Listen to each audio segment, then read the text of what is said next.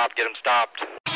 God and Moses both in a sidecar could not drive a sprint car with a thousand horsepower. I swear to God, he done a double somersault backwards. My car won't go past wide open. Uh, my 50,000 came in a Twinkie box. You know, I get my jollies off over looking at a nice car wash. You know he's going to crash your shit, but he's still he's still got great stories. Oh, they disappeared.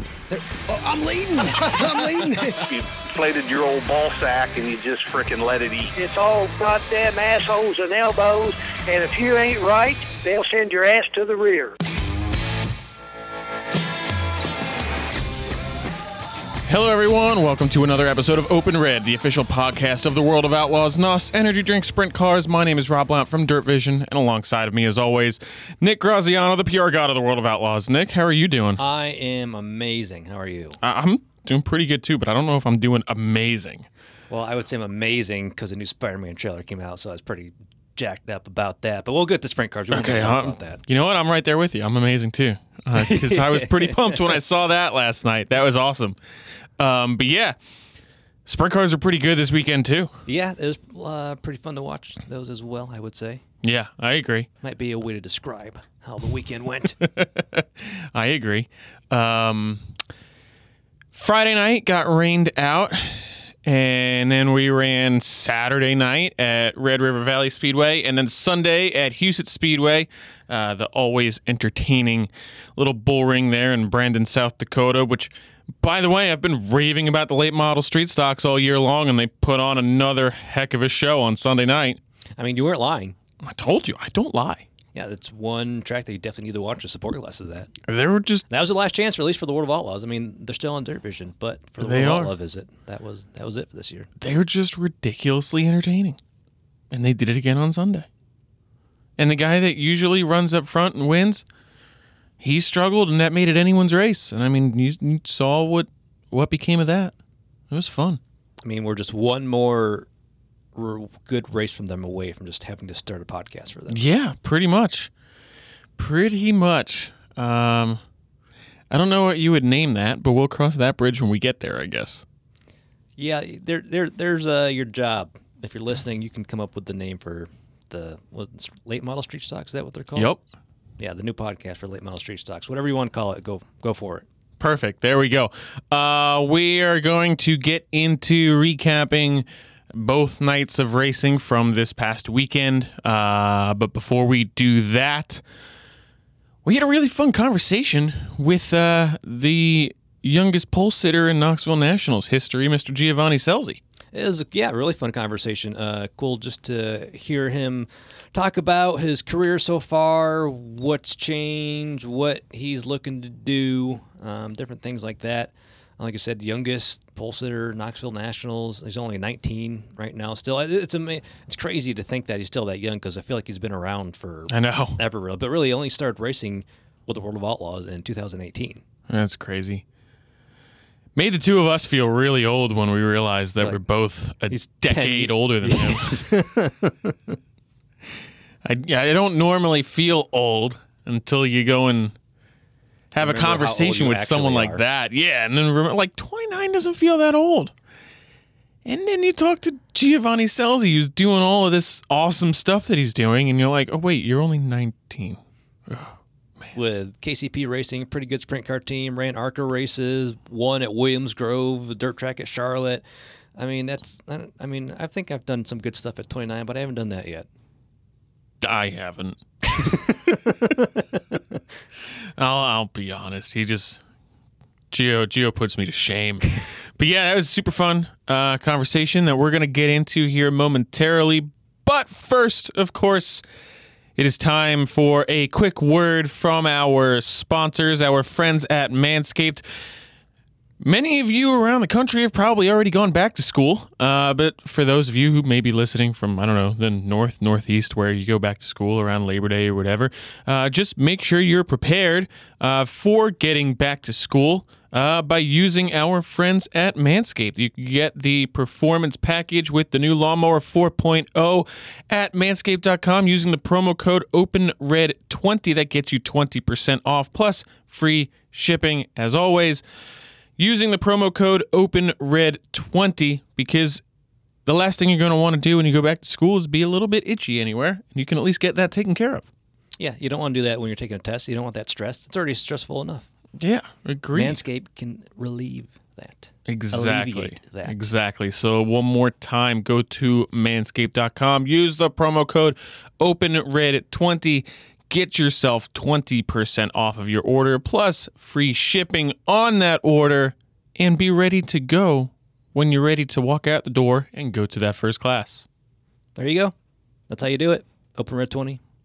There you go. Open Red 20. Open One Red 20. time. Open Red 20. Now we'll get into uh get into our conversation with uh who is it again, Nick? I believe uh, hot sauce. That's how we might know him as. Some might know him as. Uh, We'll find out why.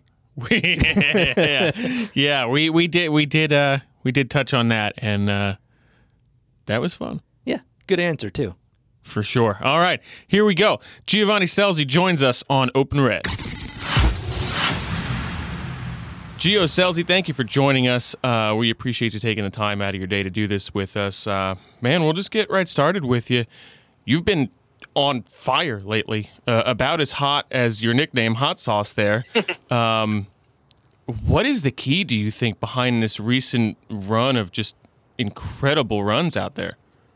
Yeah, I think just getting to, to racetracks I'm comfortable at. Um, Knoxville's been a place I've seemed to take a liking to since I started going there. So I think just um, Bernie's cars work there really good, and um, you know, having a shop in Des Moines too, it kind of has become a home track for me. So we run some local shows and and spent a lot of time racing there this year. So um, obviously the, the Nationals is, is the biggest race of the year, and and that's the one you you circle on your calendar. So um, it just I think everybody steps their game up that time of year, and and it seems like we've started to hit our strides around August. I think even uh, Chase Rodman mentioned it during the broadcast, on one of the recent broadcasts, that you've been to maybe like 10 or so new tracks for yourself this year, and even still had uh, pretty good performances there. And I know you just mentioned uh, um, Bernie. Uh, do you feel like you guys helped that, that helped picked up your performance a little bit when you started working with him again? Yeah, for sure. You know, we took a, a year off from each other and and uh, pretty much broke up, and now we got back together. So, um, yeah, like earlier in the year, whenever um, Tyler got let go, and, and we pretty much rebuilt an entire team in, in about two weeks. So, um, changed cars, you know, changed shocks, changed wings, changed really everything, and um, just tried to get back to what made me comfortable and what made me fast a couple years ago. So, um, yeah, just you know, it's hard. These guys, a lot of these teams have been together for a lot of years. You know, look at Eric and, and Brad Sweet; they've been together. I think this is their third or fourth year together, and and they've been really fast. And and when you're racing against guys that have been together that long, I think it makes it that much harder. So you mentioned uh, a little bit ago about like Knoxville becoming your home racetrack and saying I think you said that that always helps and stuff like that. I, I come from a pavement background where the track obviously doesn't change that much. It may change over the course of a really long race, but for the most part, the line is the line. You know how to get around that place. In dirt, the the surface is always changing, whether it's over the course of a 30 lap race or from week to week, it could be drastically different. How much does having laps at one particular racetrack help you out the next time you go back to that track because it could be very different. You know, I it, it does definitely help you. Um, I think sometimes it can hurt you too. Um, everybody always says that um, you know your local Knoxville guys struggle nationals time because the track's never like it is throughout the year. So I think this year in Knoxville we've seen drastically different track conditions from from rubber to, to rain and really wet and, and just not your typical Knoxville. And, obviously this this last nationals was not your typical nationals racetrack. So um, you know it's the same for everybody. But I think sometimes if you sometimes if you if you race somewhere all year and you try to hone in on your race car and then you go to nationals and the track's completely different, it almost hurts you. Um, I think that's why the Outlaws are so good. They get to go to every different racetrack. And the week before nationals, when I was at 360 Nationals, they were in New York. So obviously completely different racetrack. And, and they come to nationals and, and Donnie's still up front, Brad's still up front, Gravel's still up front. The, the same guys are still up front. So um, I think it can help you and hurt you. I think when you don't think about it and, and you know, like I said, I've run Knoxville a lot this year. And, and that's a place I really like and, and somewhere we've got our program honed in on. I think sometimes it can hurt you because you you obsess about it so much and you know your car has to be a certain way in Knoxville. For those who might not have seen, obviously you won the 360 Nationals, then came back, uh, started on the pole from Knoxville Nationals, finished fourth. Um, I think a lot of people might also forget you're still only 19 at the moment too, Yeah. and driving like uh, a veteran. Uh, I guess for yourself, do, do, do you perceive it that way? Do you still do you see yourself almost as being that comfortable that uh, age doesn't mean anything to you really at the moment, or do you feel like there's still more for your, yourself to learn? Obviously. Um, you know, that's funny. Me and Adam were actually talking about this last night, but um, yeah, like I don't know. I, I feel like I've been racing for for a long time when I really haven't. Um, I've just been very fortunate to get with good teams early in my career with Roth and, and Bernie and um, Brian Sunby just to drive really good race cars and, and have success very early in my career. So I, I guess you know winning an outlaw race at 16 and then winning another one the next year was was you know you almost expect success and, and now to to not struggle this year but um, you know, go to racetracks I haven't been to before and not be able to run a pick and choose schedule and you have to race every weekend. That's your full time job. I think it's definitely opened my eyes a bit. And um, yeah, I guess to answer your question, I, I don't I don't really see it. I, I try to you know race everybody the same way, and I feel like I've been out here a while now, and and you know we're becoming a, a pretty regular contender. Does it ever amaze you though, like what you're accomplishing at at the age that you're at? Like, obviously, it does the rest of us when we're sitting there going, "Oh my goodness!" Like, a 19 year old is on the pole for the Knoxville Nationals with guys like Donnie Schatz and David Gravel and and Brad Sweet right behind him. Um, we're sitting there going, "Wow!" You're sitting there going, "Yeah, that's exactly where I should be." Yeah, I you know I, I do feel that way in a way. Um, I think you know obviously Donnie Schatz is a I'm a huge Donnie Schatz fan still. He's one of my idols and. Dan Lasoski, he actually retired, well, halfway retired the year I started racing, so I never got to race against him. Um, and yeah, I think it's it's weird because like, you know, I think young drivers sometimes ask those guys for advice and, and what you should kind of do, but I, I feel like I've never really been in that situation because I've been competitive with them right from once I started racing. So um, yeah, I, I guess uh, I am I am kind of right where I, feel like I should be. I mean, I have you know all the equipment you need and a, a great team behind me. So I think um, the the more you, I think 360 def, 360 Nationals definitely sunk in.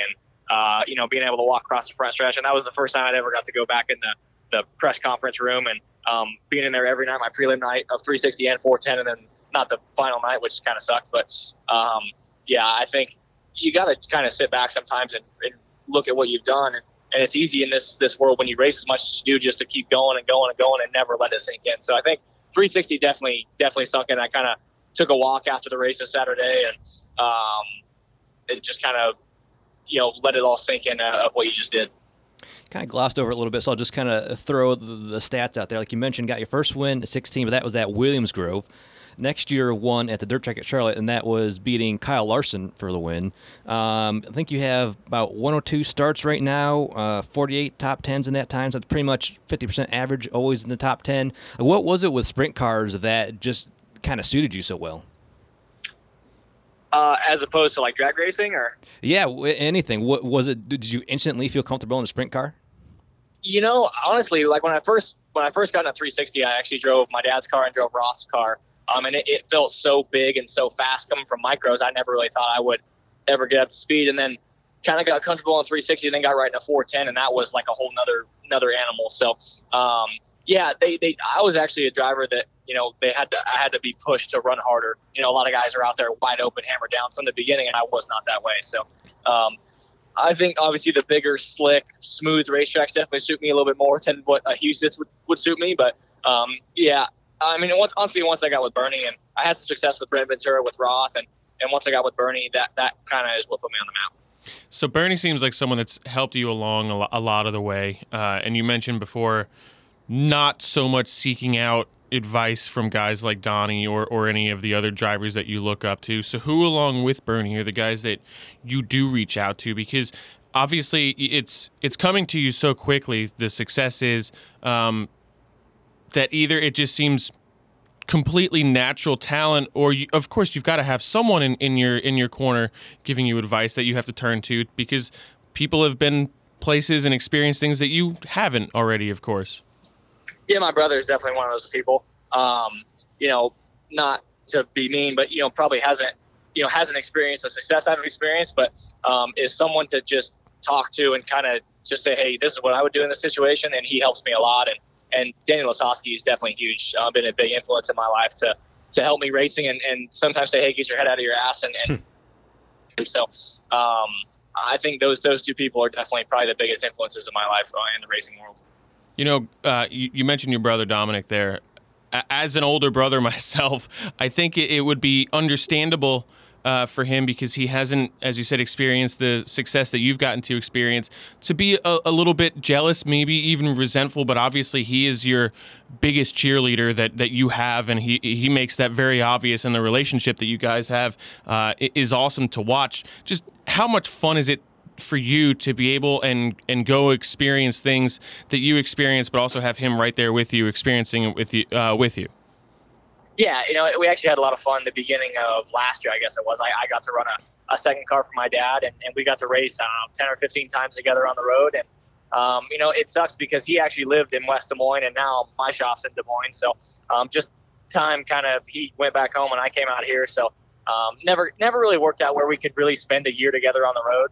Um, it was always I was in Indy and he was in Des Moines and I'm racing in Pennsylvania. He's racing in, in Iowa. So um, yeah, I mean he's he's my best friend. He's he's someone I talk to sometimes four or five times a day. So um, yeah, I think like you said, the jealousy thing there there's zero jealousy between either of us. I think I think he's more happy than I am sometimes when I run good and and he's someone to to you know I can kind of get in my moods and get upset about stupid stuff and not running good, but he's kind of one to bring me kind of back to earth.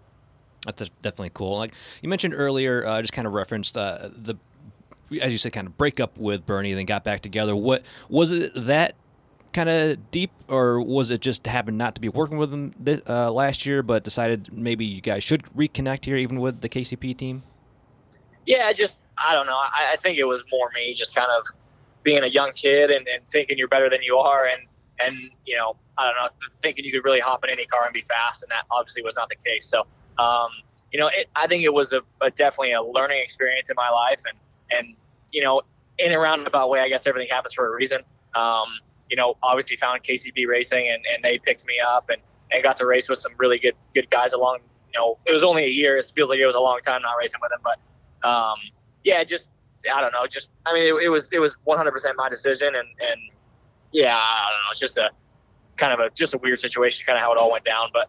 Um, just got to the point where you know I worked Jimmy Carr, ran Guy Forbrooks' car for a couple nights, and, and then raced with Tyler for you know a little bit more than half the season, and and just you know nothing seemed to be working. Like I ran the Arca deal, and man, I felt like every car I got into was you know just just never felt that comfortable that I felt with Bernie from the bat. So um, you know whenever Matt decided to make a change, and and we brought the first guy I called was Bernie, and, and just said, hey man, can you can you save this sinking ship because it's it's not going good right now.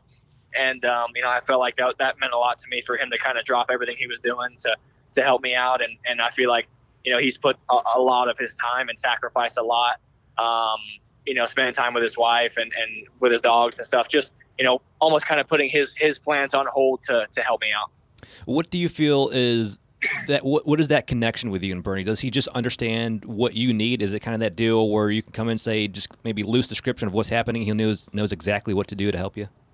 You know, honestly, most of the time I don't really have to even say anything. Um, that that's what the the magic is. I feel like I, I can come in and um, you know uh, he kind of already knows what what the go is before I even before I can even tell him. It's just kind of like a I get out and he says, "Man, that thing was a pile of shit." I'm like, "Yeah, it wasn't very good," and then he fixes it, and then we move on. Like, um, I just think from the beginning, I feel like he's been able to read my driving style and, and read what I need in a race car. I mean, he's been fast. He's won a lot of races with Shane Stewart and, and won a lot of races with Kevin Swindell, and, and he's been fast with Spencer. And anybody that gets in his car seems to be fast. But I feel like you know somehow we always get kind of even when he has two cars, he gets drawn to, to me, and and it's the same way for me to him. So um, yeah, whatever it is, just um, you know, I lived with him for a while. Those two years I ran for him and became really close. And, and, you know, it, it wasn't your typical crew chief driver relationship. I think it was, you know, we're obviously we're really good friends. And uh, I think that's the biggest thing. It, it's never like, you know, when I mess up, obviously you'll point it out and, and, you know, say I made a mistake, but I think it's just that mutual respect for each other and, and knowing that um, there's just very little conflict between us. I think that's why things go so smoothly.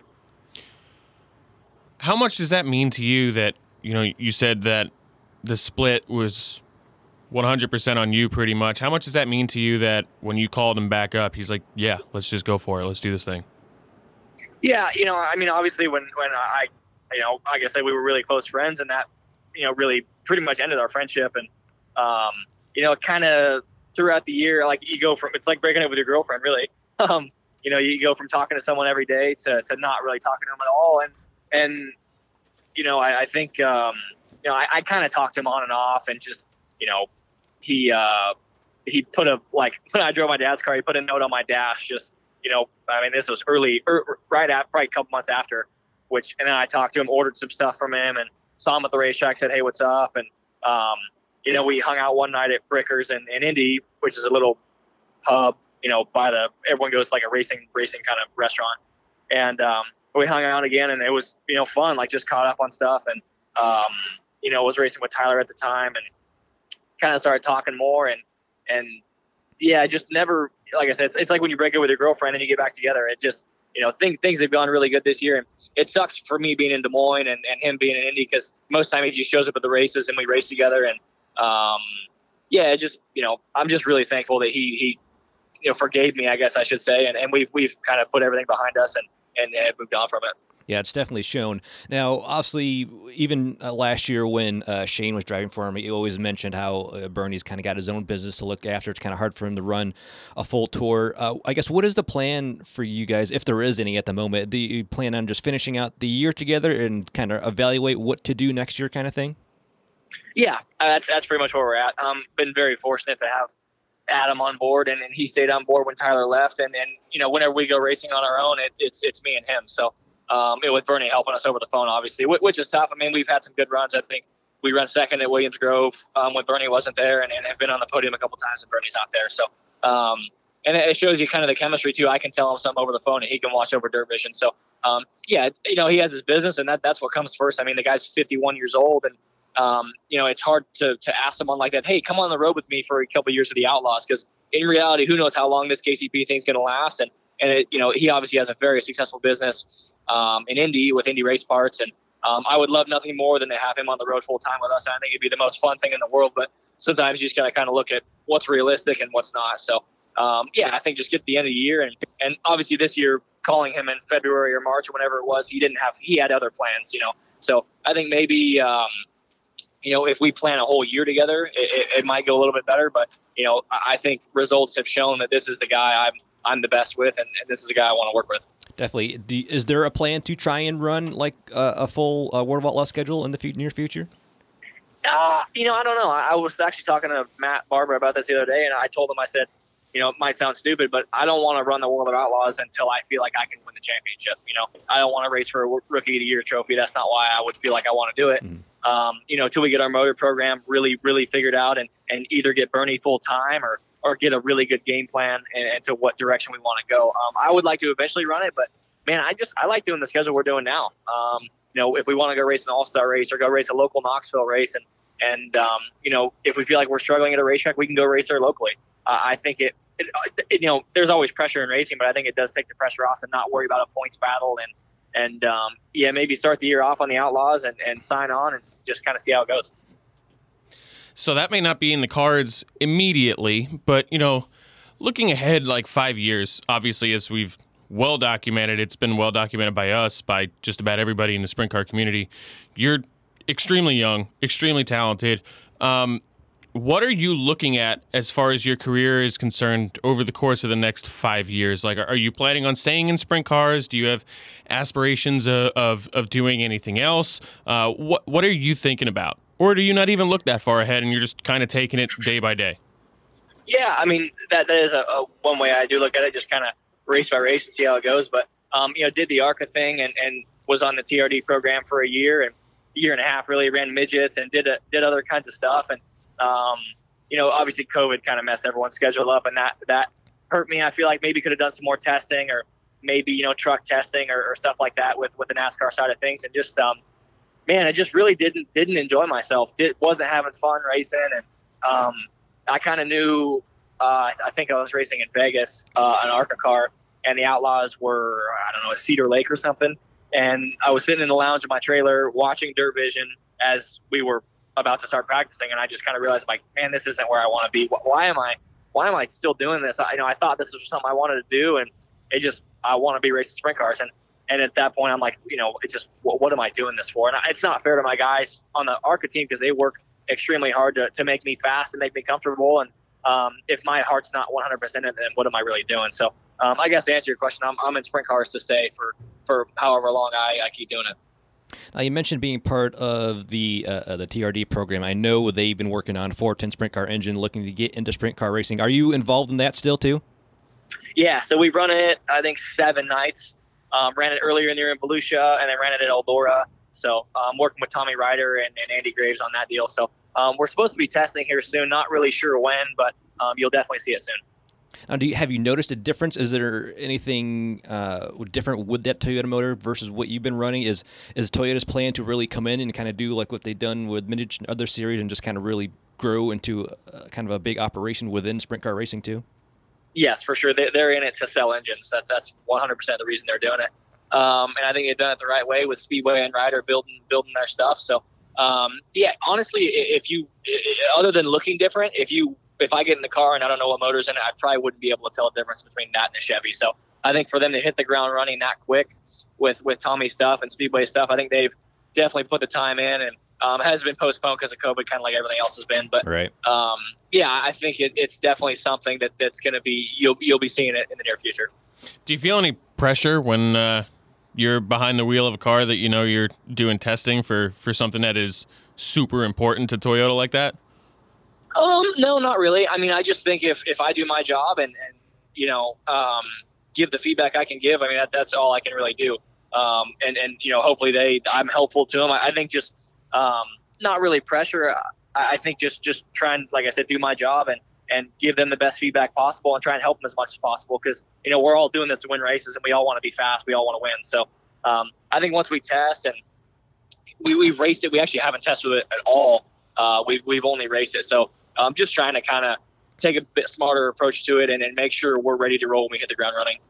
What is it like to work with uh, Toyota in that program? Obviously, I know there, there's a lot of drivers they work with and try and develop them. Um, uh, so, sometimes bring them up through NASCAR. How is it to work with them, and what was, I guess, maybe their reaction when you said, "No, I don't want to do the pavement stuff. I just want to stay in sprint cars." Man, honestly, I was dreading the phone call um, to Andy and, and Jack Irving. I just, I, was, I remember I was at Port Royal last year for the, uh, I think it was the Outlaw race or the Tusky 50. I don't remember which one it was, but um, like I, Andy was the one that got me into it and said, "Hey, if you're going to do this, you got to put all your effort into it." And I, I did 100% for a year. And um, at the end of the year, I just, man, it, it was kind of getting to the point where it's like, "Hey, what are we going to do next year?" And and you know, there was no reason to lead them guys on. And and I called Jack, or I think I called Andy first, and then called Jack. And um, honestly, they, they kind of already knew, which I guess I was I was I, I was you know, I guess I didn't hide it very well that I didn't want to be at the stock car races because I was racing well with KCP. I raced 40 times the last half of the year, so um, I, I, think you know Jack was really supportive, and and that's when they actually told me uh, there's like, hey, we feel like there's more we can still do with you with the Toyota side of things because I had mentioned it on and off, and they had their other teams picked out, and I told Andy, I said, hey, look, this is a great operation, um, and and if you want to bring your engine somewhere, there's nowhere else I would I would suggest you to bring them in here, not just because I'm here, but because of this whole operation, what they have, and and it was kind of like, you know what, I'll think about it. You know, for sure. Thanks for letting me know. And then he called me in the off season. Was like, hey, we want to give you an engine and we want you to be part of the program. So, um, yeah, it was. I didn't know if I expected them to be mad or, or what it was, but I mean, they deal with that stuff all the time. Kids coming in and out of the program. So um, I just told them the truth. I just said I'm not happy doing it, and, and I want to race sprint cars. Did it kind of surprise you that not only does it seem that they weren't mad when you gave them this phone call, but a they expected it, and b they've respected you enough to listen to your word about where to take their brand new engine package? Yeah, it was huge. Me and Andy have, have become really close over the last four years. Um, he came to Knoxville my first year at Nationals, and I met him for the first time and had gone on a couple trips. He took me to some NASCAR races and and gone to dinner, you know, with just me and him a couple times, and really became pretty close. Um, and and yeah, I think like I told him, I said, hey, look, I, I want to help your guys' program as much as possible, the way you've helped me, and and if I was going to take your engine somewhere, he actually asked me, you know, manufacturer wise, like who who I would suggest to take it to, and and um, I told him I gave him my two cents, and uh, you know, for him to call me back and and say, hey, we want you in the program, and well, it was huge. I, I didn't I guess part of me kind of didn't expect it. Just you know, your buddies talking, hey, if you ever want to give me a motor, feel free. And I'm actually doing it now, and us being the only one to run a Toyota and really being their main guy, because a couple of their other teams have, have either fallen apart or, or, or fallen through. So um, yeah, I, I hope that I can help them as much as possible when we test and, and really you know take their program you know off the ground, get it running. It's definitely really cool. It'd be really cool to see uh, Toyota just coming in in general. Uh, before we let you go, uh, there's one more question that a lot of people ask. I think you probably answered it a few times before, but where did the nickname Hot Sauce come from? you know, I, I keep telling people I need to make up a better story about it. But um, when I was really little, I, I well now still, but I watched SpongeBob all the time, and there was an episode that had hot sauce in it, and it was like my favorite episode ever. And my dad, he's like, I'm gonna call you hot sauce, and that's just it, it stuck ever since. It, it went away for a while. I used to have it on my fire suit and stuff, and it went away, and someone pointed it out, um, and, and, and it kind of kind of came back and stuck. I actually love that. Um, I'm a massive SpongeBob fan, so that's hilarious that that's where the story comes from. Uh, I, I was expecting, honestly, like, you know, you got dared to do like a hot sauce challenge or something and got so red in the face that now they just started calling you this or something like that. I wasn't expecting SpongeBob, but I love it. See, that's the problem is, is if I tell people I love spicy food, everyone's going to bring me spicy food, then I, I gonna, they're going to want to eat it. You know, I'm going to want to eat it in front of them. And like, I just, like I said, I, I need to think of a better story to, to make up. Well, the ultimate follow up question now is do you even like hot sauce? No, honestly, not, not much of a hot food person, to be honest with you. That's that's hilarious. That tops off the whole story right there. That's brilliant. Perfect. Gio, thank you for joining us today. Uh, we really appreciate it, man. Uh, we're done taking up all your time. Um, so thank you so much, and uh, good luck the rest of the year. Yeah, no worries. Thank you guys for having me on. Once again, big thank you to Giovanni Scelzi for joining us uh, for this week's episode. I was not really expecting him to not actually like hot sauce, but that was hilarious. Yeah, that's great. That's just makes the nickname even better. I, I mean, I, feel like you could almost start calling him SpongeBob now too if you wanted. Yeah, start it. All right. We'll see if it takes off. I'll say we need to start sliding that into all of our race reports. Uh, Giovanni SpongeBob Scelzi. Ah, I, you know, I actually like it. Yeah, it kind of works. It works. You know, I was expecting to be like, you know, maybe I'm more of like a Frank's Red Hot guy over Tabasco. I'm a Tabasco guy, but you know, I could see him. I wasn't expecting him to be the biggest like spicy fan out there, but when when he said he's not a fan of it at all, that just that absolutely cracked me up. It seems to always work that way. You have a nickname, usually for whatever reason you don't like whatever your nickname is actually associated with. That is true.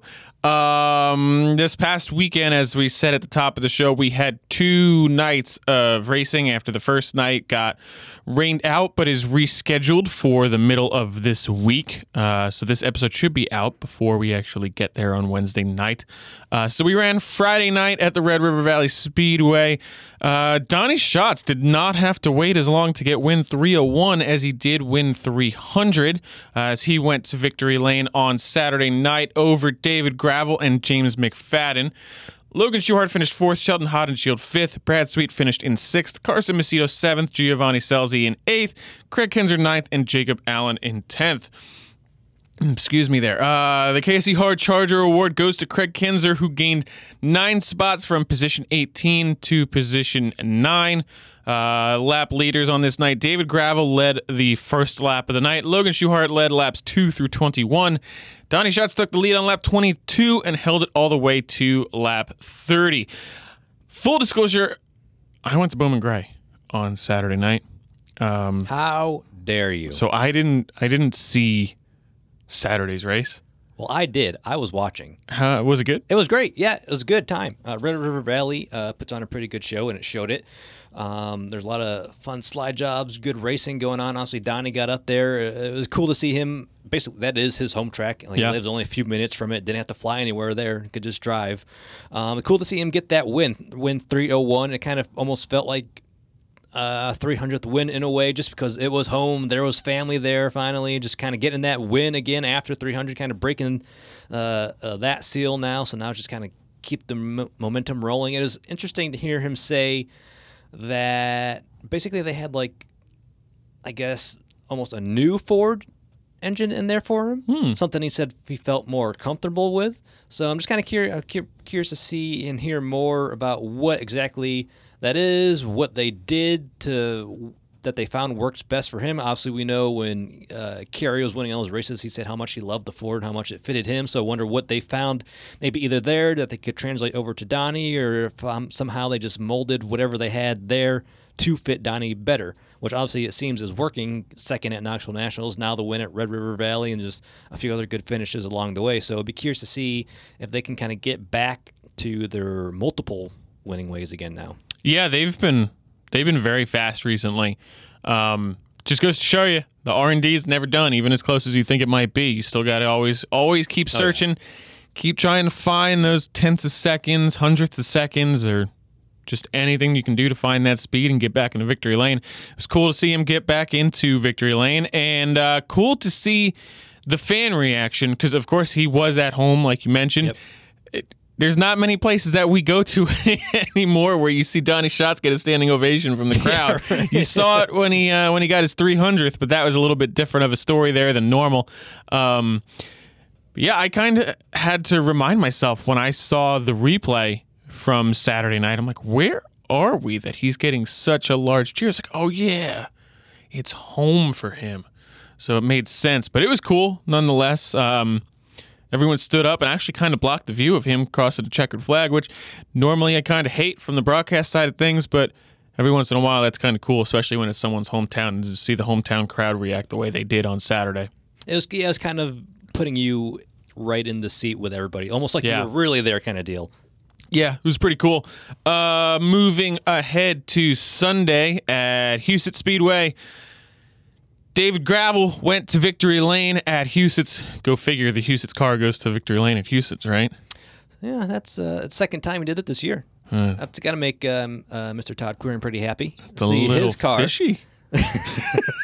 For those conspiracy theorists out there who only ever I wasn't gonna say it. I'm just saying he's very happy to see his car parked at Victory Lane in his track. That's all. Listen, I'm not a conspiracy theorist. I do always laugh. Uh, my fir- our first year here, 2019, um, when you just had Brad and Donny winning seemingly almost every night. Every single time Donny would win, we would get the same person on Twitter would start accusing us of rigging the race for Donny Schatz to win. because if you're going to rig it for anyone, you would, of course, rig it for the 10 time champion to ma- just make sure that he keeps winning Yep. and making everyone bored of it, right? Yep. Um, but it was hilarious to see people, just the same person every time. There goes the Outlaws again, rigging it for Donny Schatz so he can take the win another night. And then, of course, he didn't win the championship that year. Um, I haven't seen that guy. Because he caught us, obviously. Right? Yeah, caught us red-handed, so we had to change our change our tactics Yeah. there, I guess. Um, I haven't seen that guy on Twitter recently. I wonder what happened to him. Interesting. Yeah, but I just you know, there's always those conspiracy theorists that I did see one or two on uh, on Sunday night talking about the Huset's car going to Victory Lane at Huset's Speedway. Maybe Maybe they just found a secret there. You know. Yeah, maybe he's just fast. Or also, it's you got to put the track on your car, and you au- automatically win at that track. So maybe if you put Knoxville Nationals I was gonna car, say. you, you would have won the Knoxville Nationals. I was gonna say, I think we just found a new strategy Yeah. here. Um, it's worth worth trying, right? not? Seems to be working for the two cards. Anyway, spent way too long on this stupid conspiracy theory that I just said as a joke. Um, David Gravel goes to victory lane Sunday night at Huset's uh, over Austin McCarl, who had a fantastic night. Jacob Allen rounding out the podium there in third. Donny Schatz fourth. Kraig Kinser fifth. James McFadden sixth. Wayne Johnson in seventh. That was cool for Wayne. Not only did he run really well, uh, won the pole after winning the dash, and he won his heat race that night. That was a heck of a night there for, for Wayne Johnson. Uh, Brad Sweet finished in eighth, Sheldon Haudenschild ninth, and Brock Zearfoss rounds out the top 10. Uh, A lot of really cool finishes. yeah. Really good finishes for guys that need it and deserve it. I thought Austin McCarl was actually going to get the win for a little while there. Um, just made a. You didn't see Sunday's race. You admitted to me before we went on air, so I, It I admitted. on, but I was passed out. I uh, I had to bring that up because I just admitted to not seeing Saturday, and I didn't trust you to admit that you didn't see Sunday, so I just figured I'd well, throw I you under the bus. go there. to an asphalt race to miss the dirt race. Well, you know, sometimes you got to do what you got to do. Um, yeah, Austin Austin McCarl had a great run going. Uh, was in the lead, and probably about six or seven car lengths ahead of David, who was starting to reel him in anyway, but you know made a bobble on the rather large cushion that we had in turns one and two, and uh, that was all she wrote. Gravel got by, said, "See you later." Huset's always just a fun track in general. A lot of Yes.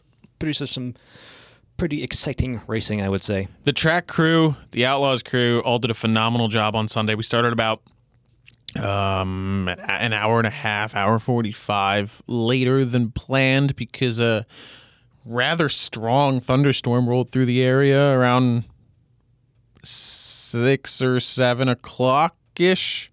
No, five o'clock local time, six o'clock Eastern. That's what I was trying to remember there. Uh, and just soaked the place. And they did an awesome job of getting it back into racing condition. We didn't have cars on the wall like we normally see there, but that's okay. It was still uh, really great racing, even with a more narrow than normal uh, racing line there. Um, place is just so fast. So much fun to watch guys just whip around the corners there. It's definitely cool if somehow you ever get the chance to just stand in the infield there and watch them. Super fun. A lot of fun just to watch them, just how they come off the corner. Sometimes that little bit of sideways, then it catches, then then just rockets down the backstretch. I'll take your word for it because I've never been there, but I do want to go there because it looks like just an incredible facility. Yeah, really nice. They've been doing a lot of upgrades to it. I know they keep doing more, wanting to do more. And it, the last time I was there, it was just a really nice facility that definitely you want to check out. Uh, one name I did not mention there because he didn't finish in the top 10. 18th place finisher, Carson Macedo. Uh, Carson started third, took the lead on lap eight, and that was the only lap that he led. Uh, he took the lead uh, coming off of turn four, and the next time by, ran into the back of a lap car and spun himself out. Then later on in the night, had a flat tire.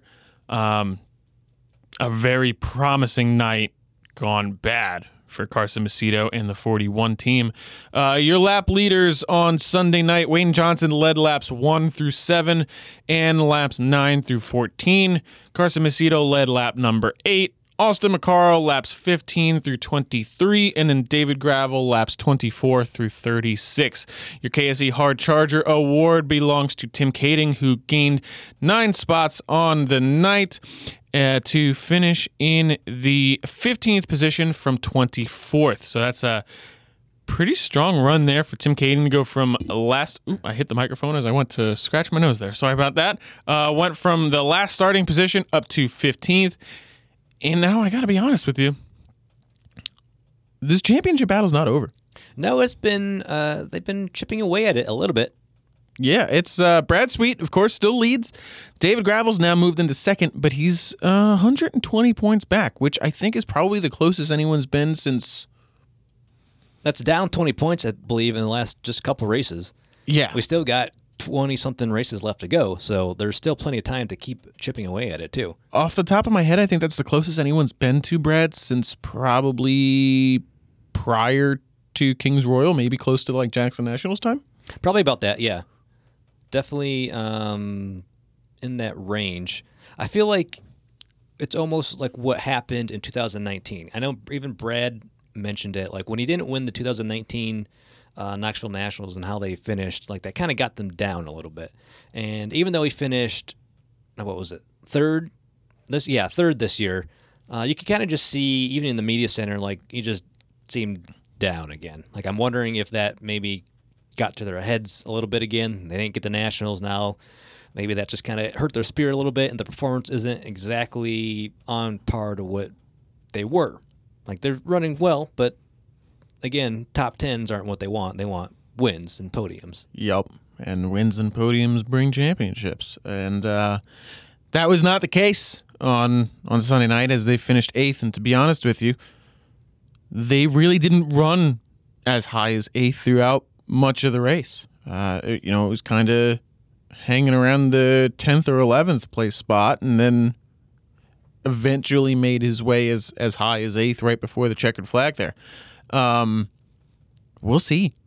we'll see what happens here. We've got the West Coast swing coming up. Uh, the first time that we're going to the West Coast since 2019. Uh, obviously, didn't go at all last year or in the spring this year due to the, due to the pandemic. Um, so that'll be interesting uh, to see what happens out there. I mean, those are definitely some good tracks for him, so that'll be a good indication of if they can get themselves back on track pretty soon. Yeah, absolutely. Or we'll see if David can keep chipping away at it. Uh, because, like we said, he's he's gaining a little bit, but the problem is it's a lot easier to lose very quickly than it is to gain. So uh, we'll see what happens there. It's David Gravel, 120 points back of Brad Sweet, who uh, David's in second in points. Carson Macedo is third, now 162 points out uh, following his 18th place run on Sunday. Donny Schatz is fourth, 238 points out. Sheldon Haudenschild, fifth, 266 points out. Um, one thing that I don't think you guys had the chance to mention last week because I think it happened after the Nick and Nick show took place is Kasey Kahne is now the Yeah. full-time driver of the uh, Roth 83 and Aaron Reutzel is out. That was uh, pretty pretty cool to hear. Um, I'll say we have someone in the office who might have a connection with him who told us beginning of the week, maybe a few days before that was announced. So I kind of knew that ahead of time, uh, but I couldn't say anything. but yeah, it was cool. Um, and obviously, right off the bat, they got another quick time at Yeah. uh, Red River Valley, and they had a decent finish there. Uh, 14th at uh, Huset's. So uh, it'll be cool to see if maybe he can get his first win in that car with, this uh, this year. I think at the end. Uh, I think it rounds out. Uh, he'll run thirty something races this year. He's already ran. He already ran eight or so, and now adding twenty four or something like that to his schedule. So thirty something races by the end of the year. So a good chance that Kasey might be able to sneak his first win sometime. That would be super cool, and also would be. Uh, wouldn't it be something to see Kasey Kahne get his first win for a team that is not his own? Yeah, that'd be something. I don't think anybody would have uh, maybe guessed that. But when you look at the legendary names of drivers that have won in the 83 car, it would be very cool to see Kasey add his name to that list. Oh yeah, for sure. He's they have a little bit of a history together. Obviously, um, that car kind of has wins for Kasey Kahne Racing with and when they kind of teamed together when Paul McMahon was driving that '83 car back in the day. Um, it was kind of under the KKR banner, which I guess it um, kind of is now because I know a lot of Kasey's guys kind of help out with that car too. Which is kind of they're all kind of acting like a one team kind of deal. But uh, yeah, so it'd be cool to see him add his name to that list just in general too. Yeah, very very cool. Um, cool for Kasey. I didn't. We said it, you know, when we had him on the show. We didn't really want to see him drop off the tour, and uh, now he's back. So that's awesome. Uh, looking ahead at the schedule, since August is amazingly pretty much over. Almost done. Like, where, where did August just- go? I thought we were just at the Knoxville Nationals beginning of this month. This like, year is flying by, man. It's crazy. Um, as we said, this show should be released before we head back to the River City Speedway for the makeup race from last Friday. That race is Wednesday, the 25th, which, as of recording, would be tomorrow. Uh, then the series is off to I 80 Speedway on Friday night for the FVP Platinum Battery Showdown in Greenwood, Nebraska then a rare Saturday off as they travel back to South Dakota to go to the Black Hills Speedway for the Rushmore Outlaw Showdown on Sunday, the 29th. I will actually be at both of those events. Very cool. And then we flip the calendar to September. Yeah, already. It is insane how fast this year is flying by. Uh, we have three nights for the Sage Fruit Skagit Nationals at Skagit Speedway in Washington State Friday, Saturday, and Sunday, the 3rd through the 5th.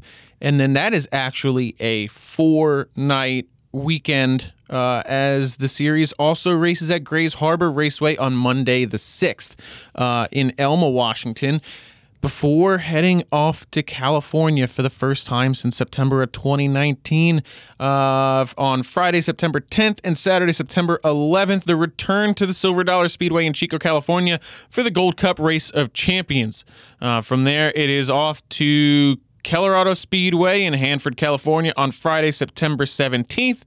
The 49er Gold Rush Classic at Placerville Speedway on Saturday, September 18th. And then it's back to Eldora on Friday, the 24th, for the Before the Crown Showdown, before making their way back eastward towards the Lernerville Speedway for the Commonwealth Clash on Saturday, September 25th, to round out the month of September. Uh, and then after that, we only have, let me count it up here one, two, three, four, five, six, seven, seven more races before it is time for World Finals weekend and crowning a champion for the 2021 season. Which is going to be here before you know it. Like all these, a lot of fun. I, I don't think you can pick one that's obviously there isn't one that's not fun. They're all really cool tracks coming up, but and they're all just going to fly by. Yes, yes, they very much are. Uh, if you are in the area of any of these races, as we say all the time, head to worldofoutlaws.com and make sure that you get yourself some tickets to see the greatest show on dirt in person and find out why we call it the greatest show on dirt because nothing even as much as as hard as we try here at Dirt Vision, nothing will replicate the at track experience of seeing 24 900 horsepower sprint cars taking the green flag at any of these racetracks. Definitely something to experience at some point. Yes, Any Uh, of these tracks, really. Absolutely. Any of them at all. Um, it will be this end of the season will be here before you know it. Uh, you can get tickets to the NGK NTK uh, World of Outlaws World Finals by going to charlottemotorspeedway.com uh, and make sure you get your tickets for that one there. This is the World Finals again. It's not the last call like last year. This is the World Finals. You got sprint cars, late models, and super dirt car series. All three on the track on the same nights across three days of racing November 4th, 5th, and 6th to round out the season. And then after that, Dirt Car Nationals will be here before you know it. Yep, only a couple months off, and boom, back to racing again in Florida. If you can't make it to any of these, and again, I implore that you try if you can. If you can't, though, we've got you covered at Dirt Vision, uh, the new website. Uh, we've pretty much ironed out all the kinks there, and uh, everything's rolling well. So make sure that you get yourself a subscription. Uh, whether it is your monthly fast pass where you're just paying uh, paying as you go on a monthly basis, or get yourself the annual platinum fast pass, uh, and then you're good to go for next year's Knoxville Nationals. There you go. So make sure that you go and do that uh, because you're not going to want to miss any of these races in any way, shape, or form, whether you're there in person or watching live on Dirt Vision. Make sure that you can watch the greatest show on dirt uh, some way, somehow. I just got it on Dirt Vision through the Roku app over the weekend. That's really cool. Yeah, That's a lot pretty of fun. sweet. To just something super simple. Boom, app, boom, Dirt Vision, live racing. Yep. Simple. I finally got my uh, my Fire Stick app downloaded. 'Cause normally, like, I don't really need to because I'm here. Right? but I wasn't here for a little while. Uh, and I got the Fire Stick app all tuned up and ready to go.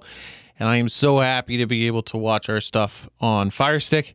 Um, for those of you that use gaming systems out there, we do have an app available on the Xbox One now. Um, so you were good. To, is the one newest one? yes, That's what I thought. Okay, just making sure. I believe so. I can't remember anymore. I I don't think I've actually played an Xbox for a year or so. It's available on Xbox. Yeah, the, which the the Xbox thing. whichever one it is. Um, I'm trying to remember which one I have because I think I have the Xbox One, and I think there's a newer one already. I believe I have the 360. Don't know how old that is now, but I believe I have one. That, that one's that one's quite old now. Oh man, uh, we're getting old, Nick. That we can't Yeah. even keep track of our gaming systems anymore. I, you know, I bet you hot sauce, hot sauce would know. I bet you he's too busy to even know. Maybe. Bet you he spends all his though. time with the you know the the thing the kids these days love on that iRacing thing, right? That's true. He's probably got himself a sim rig and does all that fun stuff and yeah. But anyway, uh, it is available on an Xbox. I just don't remember which one it is. Um, most of our smart TV apps are now out, including the Samsung Smart TV app. So if you're a Samsung user who has a 2019 TV or newer, uh, make sure you download the app so you can watch through that. Uh, and if you still somehow have not tuned into Dirt Vision since prior to the 360 Nationals, make sure you update your apps and make sure you reset your password, then you'll be good to go. Um, that's all I got, Nick. That's all we got. Well, That's a show. That's a show. Let's round it out. Uh, thank you very much, everyone, for tuning in, and we will catch up with you next week. Bye bye. Hashtag open red.